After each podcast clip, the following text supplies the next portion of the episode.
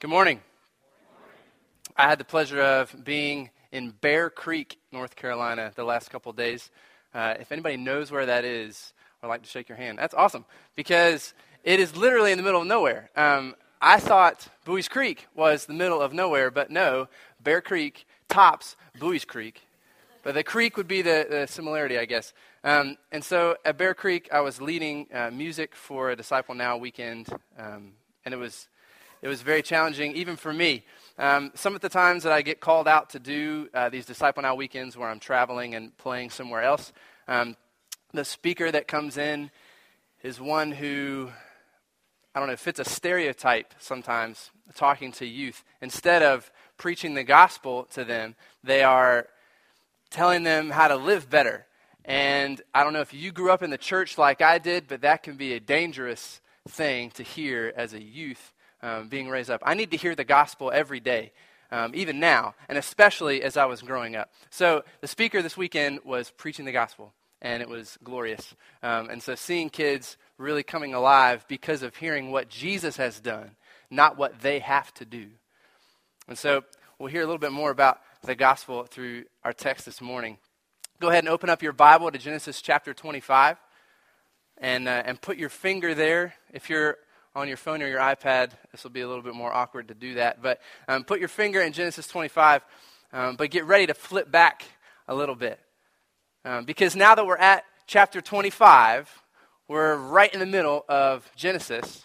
Um, but we're on the downward slope, as it were, getting to the end of the book. Um, now that we have these big narrative texts, these big stories, um, we'll be moving a little quicker to finish out Genesis uh, than we did starting it off taking our time working through Genesis. But we're in the middle, so take a deep breath as we get ready to go through the rest of uh, Genesis together.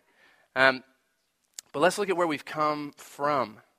Uh, so feel free to skim a little bit while I'm talking about these things. Like look at those chapter headings that are in uh, the sections of your scripture. Remember some of these stories that we've been talking about for several months now. Um, in Genesis 1 through 11, uh, these are the generations of. It's one of these big phrases that pops in uh, several times. In fact, it's a key phrase uh, that breaks Genesis up into like 10 parts. These are the generations of. And so look at chapter 2, verse 4. These are the generations of God. Obviously, we need to start with the creator of all things. So we're talking about his generations in chapter 2. Then in chapter 5, verse 1, these are the generations of Adam. And then in uh, chapter 6, verse 9, these are the generations of Noah. So in this first swath of Genesis 1 through 11, God creates so that we might share in loving relationship with him. It's a beautiful thing. And so Adam, who represented all of us, uh, he chose himself before God. And we all do the same thing. And so the curse of rebellion falls pretty heavy in these first chapters. Um, but there's a powerful promise tucked away in the center the whole time. The promise that one would come and break the curse eventually. So, through Noah's generation, we see that the curse is utterly pervasive. It's sinister in its ability to work its way into every aspect of God's good creation. So much so that God decides to wipe the slate clean, as it were, uh, with the flood. But God rescues, as he faithfully does. And the promise endures. But so does the curse. Uh, people gather together, they decide to make a name for themselves and yet again try to be like God in their own eyes. Uh, so God scatters everybody. Then we come to Genesis 12 through 24. And these are the generations of Abraham. So the last several weeks, we've been working through the life of Abraham. We find that the promise begins to take a really prominent place in the story because God chooses Abraham, makes a covenant with him. God tests Abraham in various ways. Um, he says, Move to where I'll show you. I'm not going to tell you where, but just go ahead and move there. Um, I'll give you a son. And he's, hitting 100 years of age, and that still hasn't happened yet. Uh, then take the son that I've given you and sacrifice him. And we see Abraham's faith in the promises of God work itself out in all of these situations. And we find that because of his faith, God does make him the father of many, many nations indeed. So that's where we've come from. Where are we going? Uh, last week, we learned from the text uh, how Abraham sought a wife out for Isaac, and how, uh, as parents, some of us, I guess, resonated with that idea of finding the best wife for our child. Um, and so Abraham seeks out and he gives these stipulations, and it, it works out in a spectacular way. Like, this is the best possible scenario. And these uh, are the generations of Isaac that we have moved into. But pretty quickly, these are going to turn into the generations of Jacob. Genesis 25 through 36 are all about Jacob and his story, and it is quite a story. It's the story of Israel in so many different ways. If you recall, Jacob's name is changed to Israel, uh, but I'm getting ahead of myself. So let's uh, read our text for this morning together. And then I have a few conclusions about our main characters as we walk through the text. So if you would stand as we read.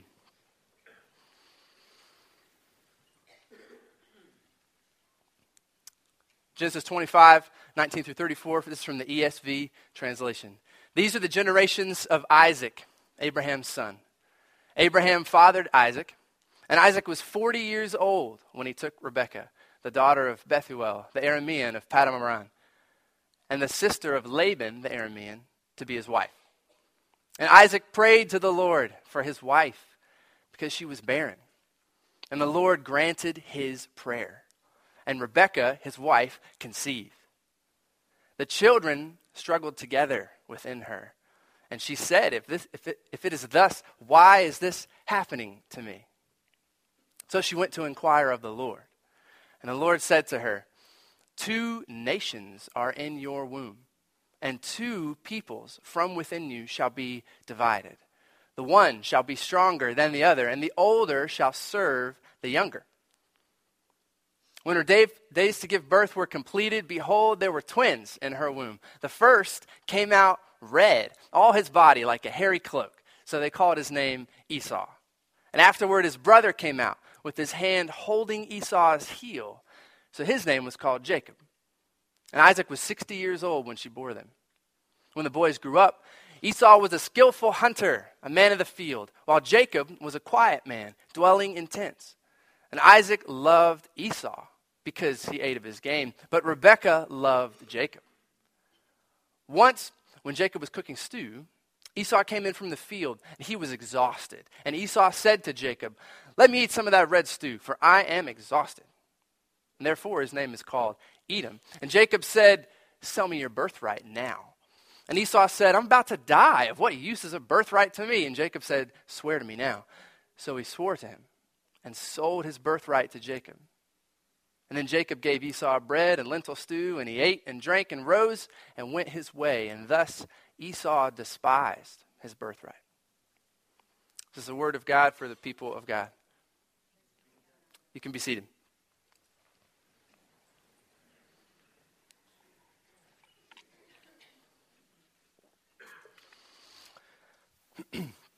I absolutely hate being late.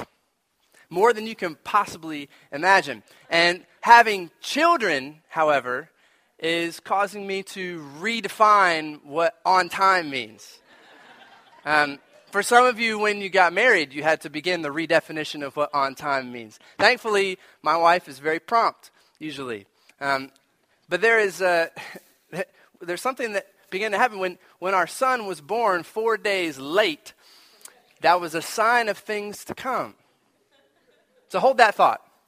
Um, one of the places that my wife understands that I cannot be late for is the movie theater. Um, even though I can watch you know, trailers on my phone or my iPad or YouTube or whatever, um, part of it is I want to have a good seat right in the center. But also, I want to hear and see and experience the movie trailers in the theater. It is, it is an experience, and I love it. And so we cannot be late to the movie theater. And so sometimes there have been trailers that are so good that, like, I remember the trailer more than I remember the film I actually paid money to see. And so that's a, that's a sign of really good storytelling or bad storytelling, depending on what you're talking about. And sometimes the trailer, you know, gives you all the good scenes in the trailer, and then you see the film and you're like, I've already seen all of this. Uh, sometimes you watch a trailer and it sticks with you. It's a sign of things that are coming. So, the text for this morning is a really, really good trailer for the rest of Jacob's life. The story of Jacob and Esau, we are introduced to it here in a, in a little snippet. It's, it's a little more than a two and a half minute trailer, but it is a, it is a picture of all the things uh, to come. The text that covers their birth is a sign of things to come in a much, much more significant way than my son's four day late birth being a sign of things to come. Their birth is a complete picture of what's coming. So let's look again at the story and we'll examine some of the elements as we work through it. So we're starting here in the latter half of Genesis 25. Um, but if you have your Bible with you, look at those first 18 verses. Like, take a glance at those.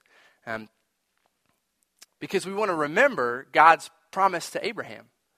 Um, remember what, what God said that he would bless those who blessed him, that he would curse those who cursed Abraham, that he would make him a father of many nations. So God is so faithful in his promises.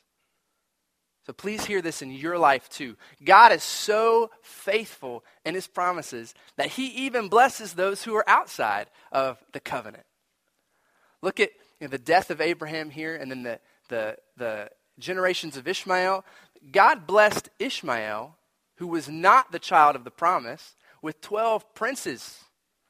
And ultimately, Islamic culture, all of these blessings still given to Ishmael. So we'll see God's faithfulness to somebody else outside the covenant in our text as we continue. So let's, let's remember the rest of Abraham's story. Um, remember where he lied about his wife, Sarah, so that he could save his own skin. Um, remember how he sought to help God out a little bit by bringing Hagar into the picture, Ishmael's mother.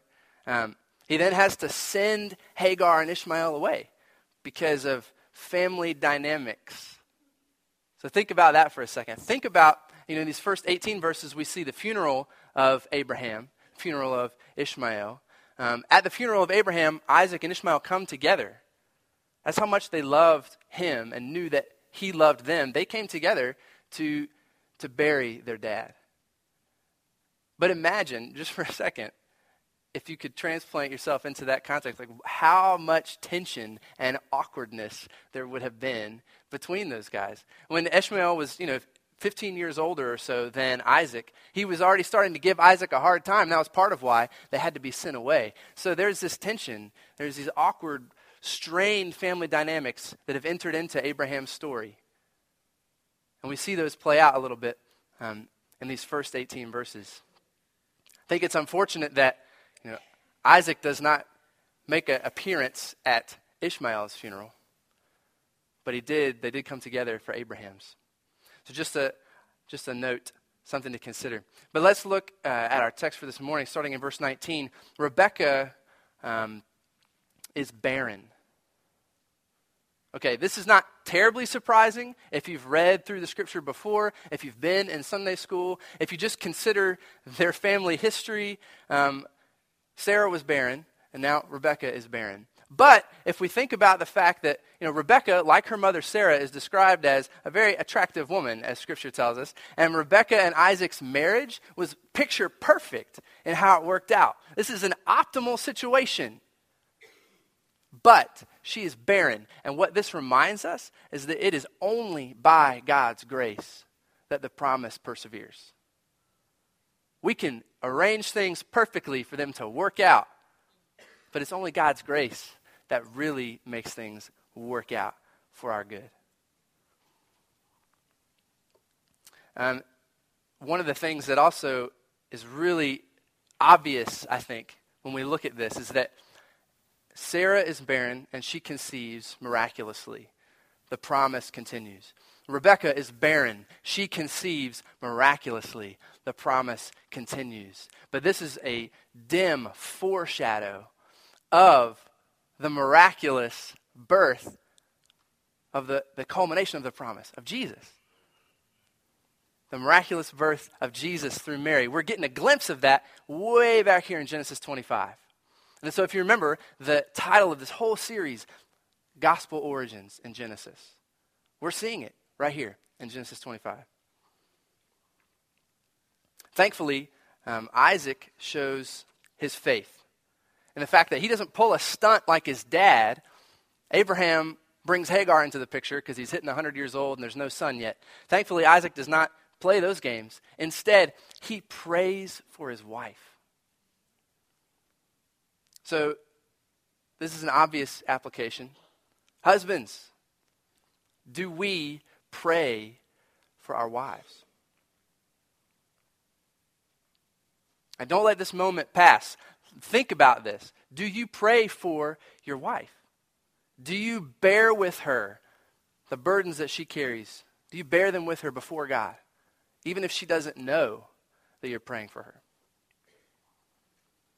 Isaac prays, and, and if you look at it, just kind of reading through, if you're skimming through this text, it, it, it does seem like he just prays and bam, um, it happens.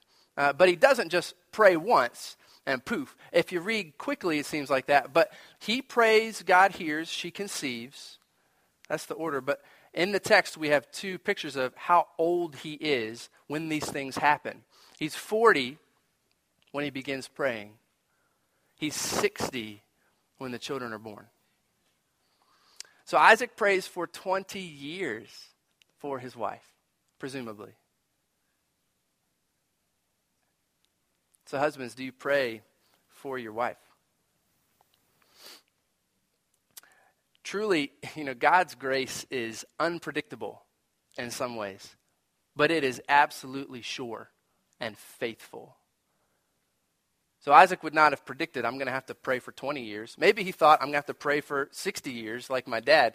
But he prayed nonetheless. And God's grace was faithful to him. So after she conceives, uh, we get a very interesting picture.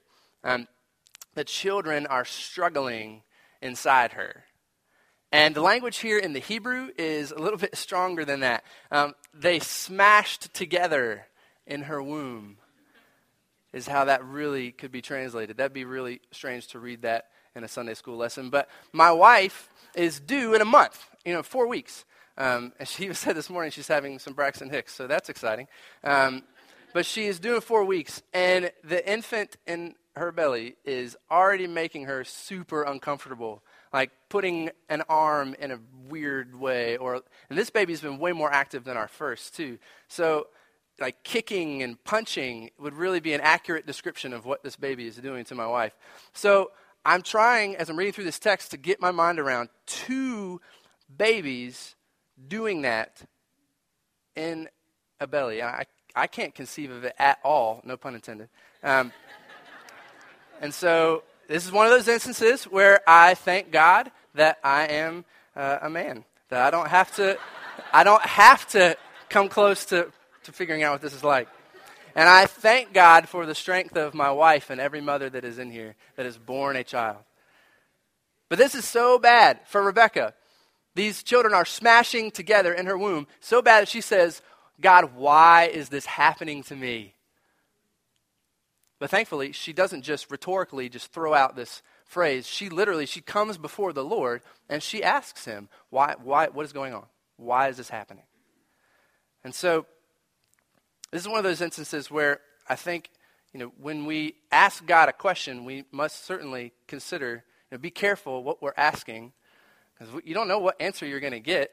This is one of those times where she asked the question and she may not have had any clue about this particular answer.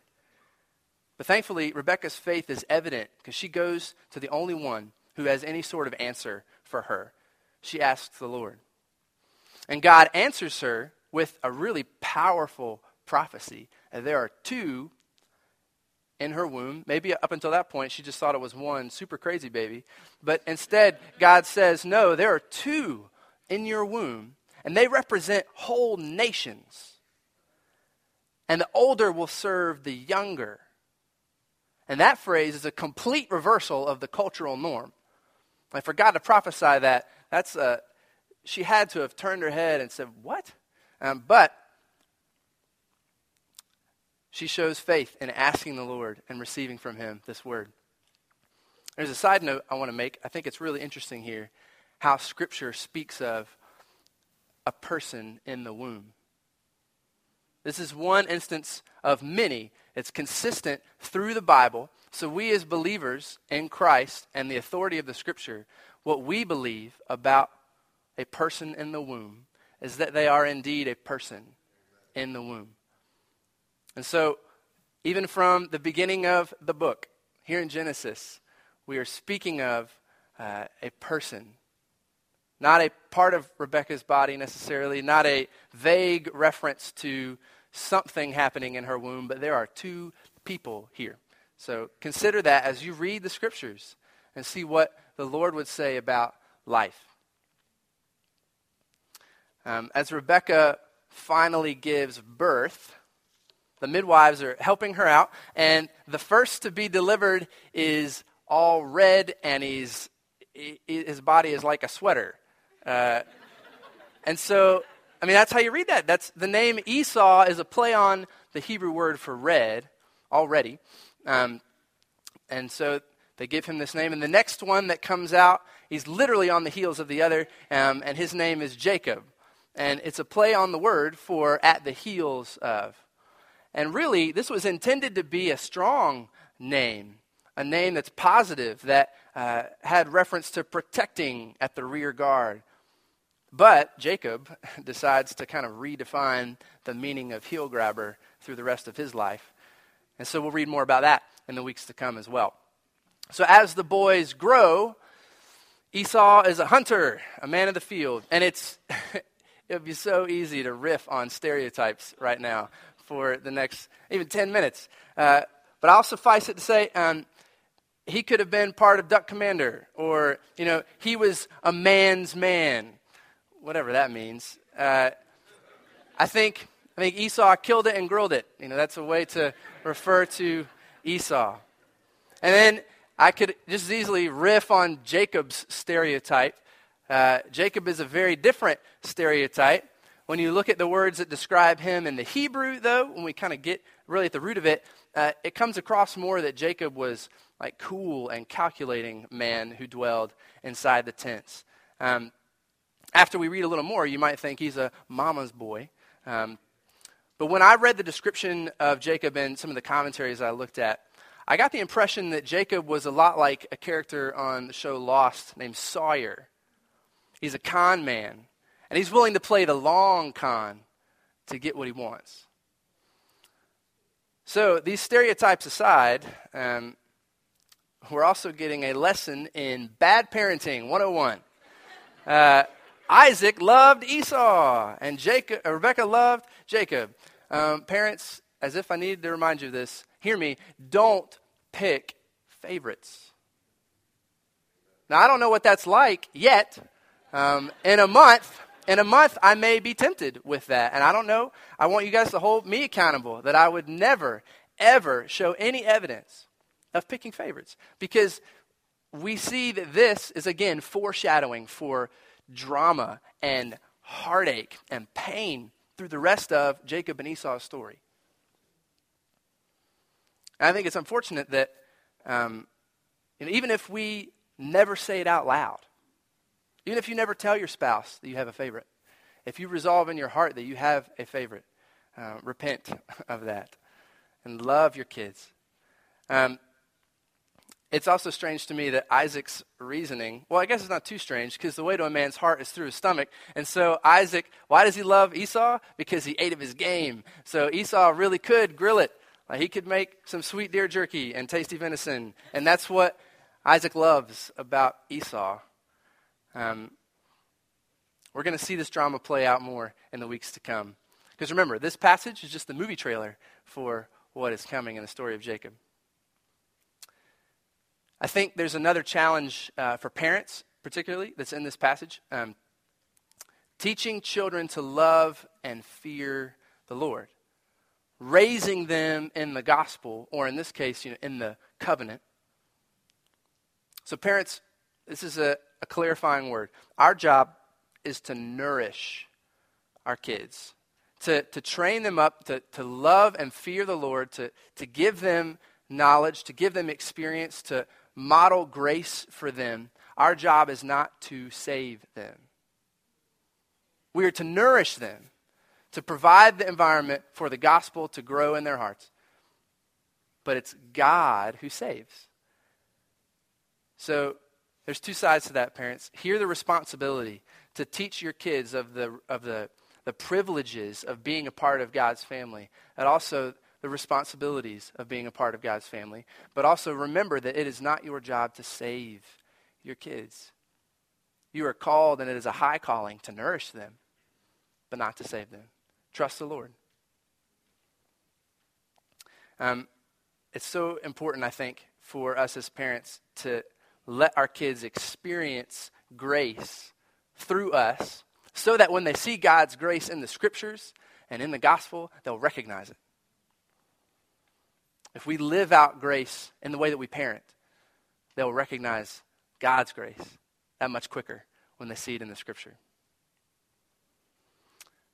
You know, we can't help but wonder. You know, Jacob surely, he knew the promise to Abraham, his grandfather.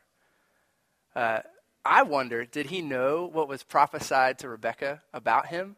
Like, did Jacob and Esau, did they know what God said to Rebekah? Uh, did that influence why she picked her favorite? I don't know. This last scene, though, uh, in our text, it, it, plays out just as the striving in the womb foreshadowed. Uh, Jacob is grasping, and Esau is proving his nickname of red.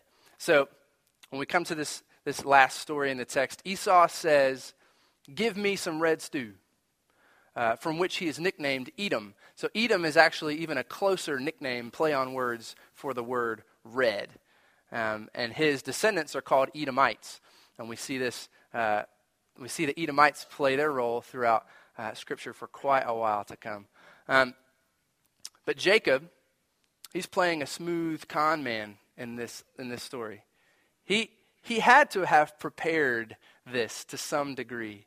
Like he knew at least that Esau went out to go hunting, and maybe he didn't, he may not have anticipated that Esau would come back empty handed, because apparently Esau usually came back with something and grilled it up and had it with dad. But in this instance, he does not catch anything, and he's exhausted. Um, and so as he comes back, Jacob is prepared. He's, he's one who dwells in the tents already, so he's used to some of these activities, which would include cooking. And so he's cooking something. Esau thinks out loud, though. He thinks, I'm dying here. Uh, I'm going to die. Who cares about my birthright? And this totally reminds me of uh, something I might have said as a teenager. Sometimes I still said this in college, too. Mom, I'm dying. Give me some food. Like it's totally a, a teenage response, a particularly teenage boy response to the presence of something that smells good. Give me that, I'm going to die. Yeah, that's how Esau comes into this situation. And if you are able to declare your imminent death, you're probably okay. Um, but Esau says this, and that was the end. Jacob was waiting for something ridiculous like that. And so Jacob says, All right, you're going to die. Hey, uh, give me your birthright. You can have all this wonderful stew that I just made. And and he catches Esau on this, and Esau says, "Okay, fine. I don't, I don't, uh, I don't need this birthright thing. It's not going to do anything for me right now." So then Jacob says, "Okay, fine. Swear it to me. All right, if you're, if you're fine with it, just swear it, and we'll be done." And with a bowl of red lentil stew, Esau trades his birthright away. So, what are three things about Esau that we might conclude from this particular passage? I think it's always important to let Scripture interpret Scripture. And so we see this story show up again in a couple places in the New Testament. So they're going to shed some light on what's happening in Esau's heart in this story. So first we'll go to uh, Romans 9. So feel free to turn with me uh, to Romans 9. One of the things we learn from Esau in this text is that it is only by God's sovereign grace that we are saved. So in Romans 9, Paul is writing to the Roman church. He's laying out a phenomenal treatise on theology. So if you've never read through Romans and you have questions about who God is and how he shows himself to us, read Romans, uh, and it will blow your mind. And thankfully, this is one of the passages that is pretty much mind blowing. Because God's ways are higher than our ways. God's thoughts are higher than our thoughts. And yet we still want to approach understanding Him and how He would decide things. But here in Romans 9, uh, starting with verse 6, Paul says, But it is not as though the word of God has failed, for not all who are descended from Israel belong to Israel. And not all are children of Abraham, because there is offspring, but through Isaac shall your offspring be named. This means that it is not the children of the flesh who are children of God, but the children of the promise are counted as offspring. For this is what the promise said about this time next year I will return, and Sarah shall have a son. And not only so, but also when Rebekah had conceived children by one man, our forefather Isaac, though they were not yet born and had done nothing, either good or bad, in order that God's purpose of election might continue, not because of works, but because of him who calls. She was told, The older will serve the younger. And as it is written, Jacob I loved, but Esau I hated. So Paul is saying, just because you're Jewish doesn't mean you're part of God's kingdom. And that was a mind blowing statement for any Jewish person. Just because you are genetically a child of Abraham doesn't mean you are spiritually one of his children. When I was singing the song, uh, Father Abraham Had Many Sons, as a child, I thought that in my, in my mind, and this is very telling, in my mind, I thought, I'm singing that I've become a Jew. Uh, I am singing that I'm a Jewish person when I'm singing Father Abraham many sons, and I'm one of them. That's what I thought. I thought that somehow I was becoming a Jewish person. That's actually a heresy. Um, I was actually singing that I'm a Christian. That's what we're teaching our kids when they sing, uh, Father Abraham had many sons, and I'm one of them. And so are you. Let's praise the Lord because Christ has broken down the dividing wall of hostility. Christ has made the promise open to all those who would choose to believe. And so that includes the Gentiles like me. So when we sing that song, we're singing that we are spiritually one of Abraham's children. And that's what Paul is saying here, is that that's what matters. Just because you are part of a Christian family doesn't make you a Christian. Coming to church this morning does not necessitate that God has saved you or should save you. Nothing we can do, nothing that we are, is deserving of God's grace. And that's precisely why it's called grace. It's undeserved favor, it's a gift that He chooses to give. So before the twins were born, before they had done anything, good or bad, God had already chosen to show mercy. And His grace persevered through their really poor choices that we begin to see through the next 10 chapters. So, hear this God's activity always has His glory in mind and our good. That's as close as we're going to really get to understanding why God would do what God does. He at least makes this much clear. Remember earlier in Romans in chapter 8, you know, we know that all things work together for the good, for those who love God and are called according to his purposes or his glory. So when we think about it this way, in the story considering Esau, he, he deserved to be blessed. In the ancient Near East culture, that's how uh, the, the birthright worked. Um, he deserved it because he was born first. He deserved the blessing of the covenant as well. But God chose to show mercy to Jacob. In his sovereignty, God gave grace to Jacob not to Esau. But we learn from Esau that just because he was firstborn, just because he was Isaac's son, just because he was Abraham's grandson, doesn't mean that he must receive anything from God. And instead, we see his heart uh, even more clearly in Hebrews. So turn with me uh, to Hebrews. It is in chapter 12, starting with verse 15. The writer of Hebrews says some interesting things about Esau. He says, See to it that no one fails to obtain the grace of God, that no root of bitterness springs up and causes trouble, and by it many become defiled. That see to it that no one is sexually immoral or unholy like Esau, who sold his birthright for a single meal. For you know that afterward, when he desired to inherit the blessing, he was rejected, for he found no chance to repent, though he sought that blessing with tears. This is a pretty scathing perspective on Esau, pairing his behavior right next to sexual immorality. What it shows us is that his heart was unholy. And if we remember the end of our Genesis text, he despised his birthright. He eventually wanted the benefits of it, though, uh, but it's too late. So, this truth about his heart this points us to the third thing that we can conclude about Esau. Esau wanted immediate gratification rather than future immeasurable blessing.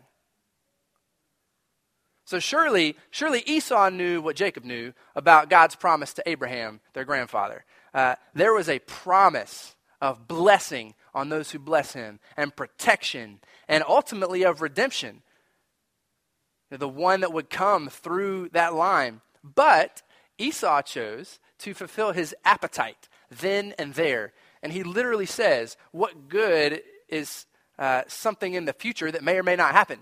This food is right here, and I'm hungry. So Esau's choices reflect a deeper truth. He did not believe God's promises. And if we are honest with our own hearts for just one moment here, we are all Esau. Apart from the grace that God has given us in Jesus, we would always choose to let our appetites lead us, to satisfy our immediate desires. I mean, look at our behavior with God's grace in Christ. I mean, culturally, we complain if a website doesn't load fast enough, or if it might take uh, more than five days to lose 10 pounds, or any number of illustrations that just popped up in your mind. Like when we choose to immediately satisfy our hearts with anything other than Jesus, we are forgetting God's promises.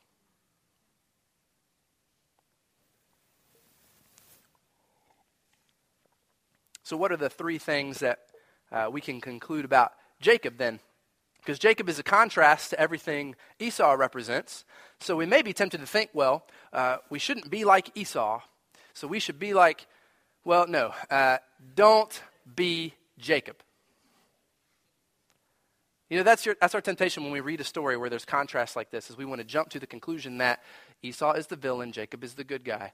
Wait just a second and actually read the story. This is not the moral of this story. In fact, don't be Abraham. Don't be Isaac either.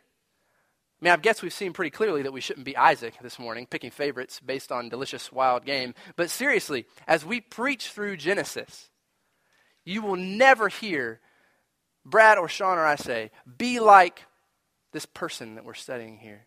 What you will hear us say, and hear this, is have faith like Abraham had faith, which is to say, have the same object of faith, the fulfillment of God's promise to break the curse of sin and death.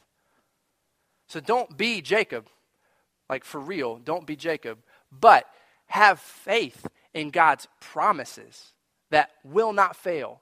Have faith in the grace that He has given to you that will persevere. Now, thankfully, you know, we live on this side of Jesus' resurrection and so we can know with certainty that death is indeed defeated, that sin is broken, that all things are being made right. So, Jacob does show flashes of his faith in God's promises, but don't be like Jacob.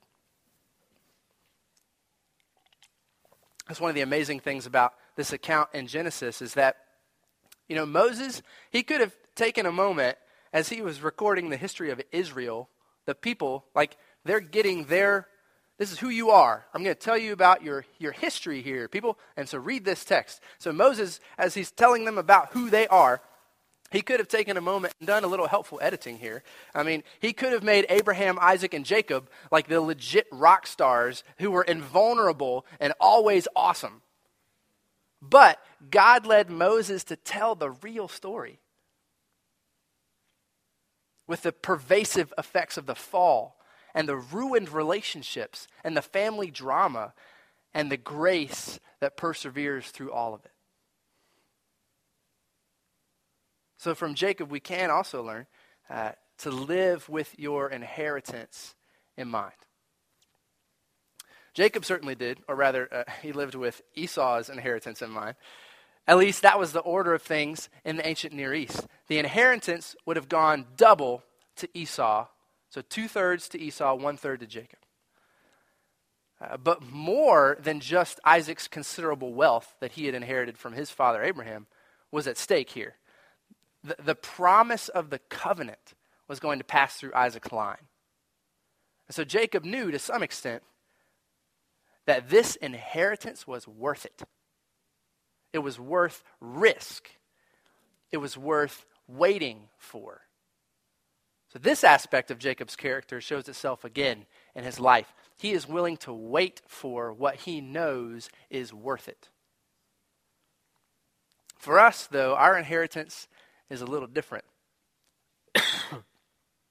Excuse me. Paul writes about it in Ephesians 1. So turn there and let's look at what I mean. Ephesians chapter 1.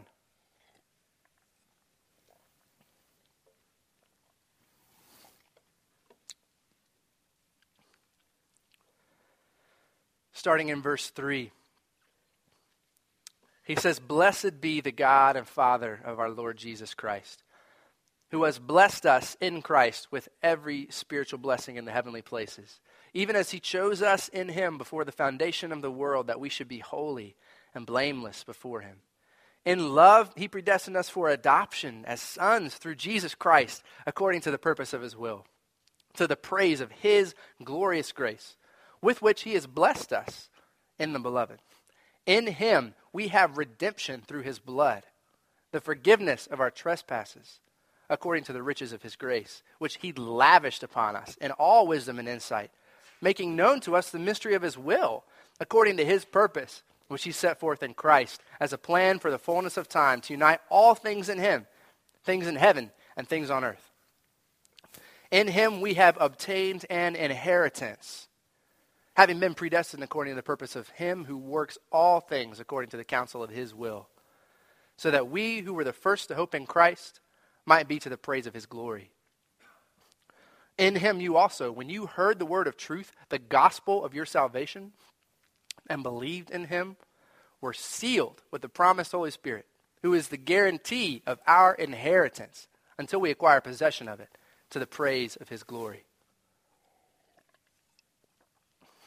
So the Holy Spirit has sealed you, guaranteeing that we will receive our inheritance in Christ. For we are co heirs with Him if He's indeed Lord of your life. And you can't ask for a better guarantee than a part of the Trinity.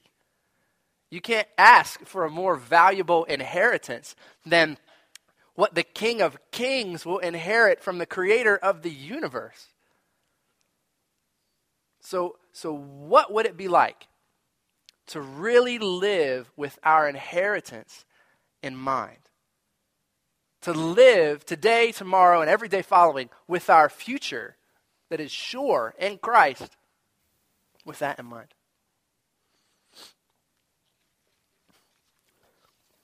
In an ironic twist, uh, even though I said don't be Jacob, we're all Jacob too. Excuse me. In the same way that we're all Esau, we're all Jacob. We are all selfish, self preserving, conspiring liars. And yeah, that's a little harsh, uh, but apart from God's grace, apart from God's grace, we will always choose our own interests above anybody else's. And we also, we like to help God out, right? Jacob takes matters into his own hands, which is our favorite thing to do. So praise be to God that he chooses to love those who could never deserve his love. Amen. Abraham showed faith. Isaac showed faith. We can almost understand from a human perspective why God would continue the promise through them. But then we hit what looks to be, from a human perspective, a huge roadblock because both Jacob and Esau behaved like faithless fools. So, how could the promise, the Messiah, be given through either of these undeserving sinners? Because God's sovereign grace is always undeserved. And God's perspective is thankfully not our perspective. So turn with me uh, finally to 1 Corinthians chapter 1, verses 26 or 30, through 31, or you can read it um, from the screen. This is also the text that was up uh, during the offering. Uh, For consider your calling, brothers and sisters. Not many of you were wise according to worldly standards. Not many were powerful. Not many of noble birth. But God chose what is foolish in the world to shame the wise. God chose what is weak in the world to shame the strong. God chose what is low and despised in the world, even the things that are not, to bring to nothing things that are, so that no human being might boast in the presence of God. Let's read these uh, together. And because of him, you are in Christ Jesus, who became to us wisdom from God, righteousness and sanctification and redemption, so that as is written, let the one who boasts boast in the Lord. Because God's grace persevered through the sinful families of Jacob and Esau, through David, through the hundreds of years of silence, his faithfulness to his promise to Abraham found its fulfillment in Jesus of Nazareth. The miraculous birth, foreshadowed in the birth of Isaac and the birth of Jacob and Esau, he was the second Adam who could live a blameless life. The perfect sacrifice who alone could bear the full weight of God's wrath against sin. The only human in all of history to be bodily resurrected from the dead, not resuscitated, but resurrected. And he now reigns with God the Father. And he will come again in the fullness of time to call home all those who confess that he is Lord and repent and believe. So if you believe God's promise, if you trust the work that Jesus has done on your behalf in your place, live with your inheritance in mind and trust God's grace to persevere and to cause you to persevere through whatever circumstances have gathered against you. You know, we've been going through Genesis with the gospel origins, and uh, it was just really uh, terrific today, the lead in. I was, as I was picking, you know, the verses that I wanted to speak, but I just realized, you know, when David was reading Ephesians, that uh, 12 times during those uh, few verses, in Him, in Christ, His will. And uh, just thinking, uh, well, what is the last thing that He has to say for us? And so I turn to the uh, last chapter of Revelation. And he, Jesus, said to me, John, Do not seal up the words of the prophecy of this book, for the time is near. Behold, I am coming soon, bringing my recompense with me to repay everyone for what he has done. I am the Alpha and the Omega, the first and the last, the beginning and the end. I, Jesus, have sent my angel to testify to you about these things for the churches. I am the root and the descendant of David, the bright morning star. He who testifies to these things says, Surely I am coming soon. Amen. Come, Lord Jesus. The grace of the Lord Jesus be with you all. Amen.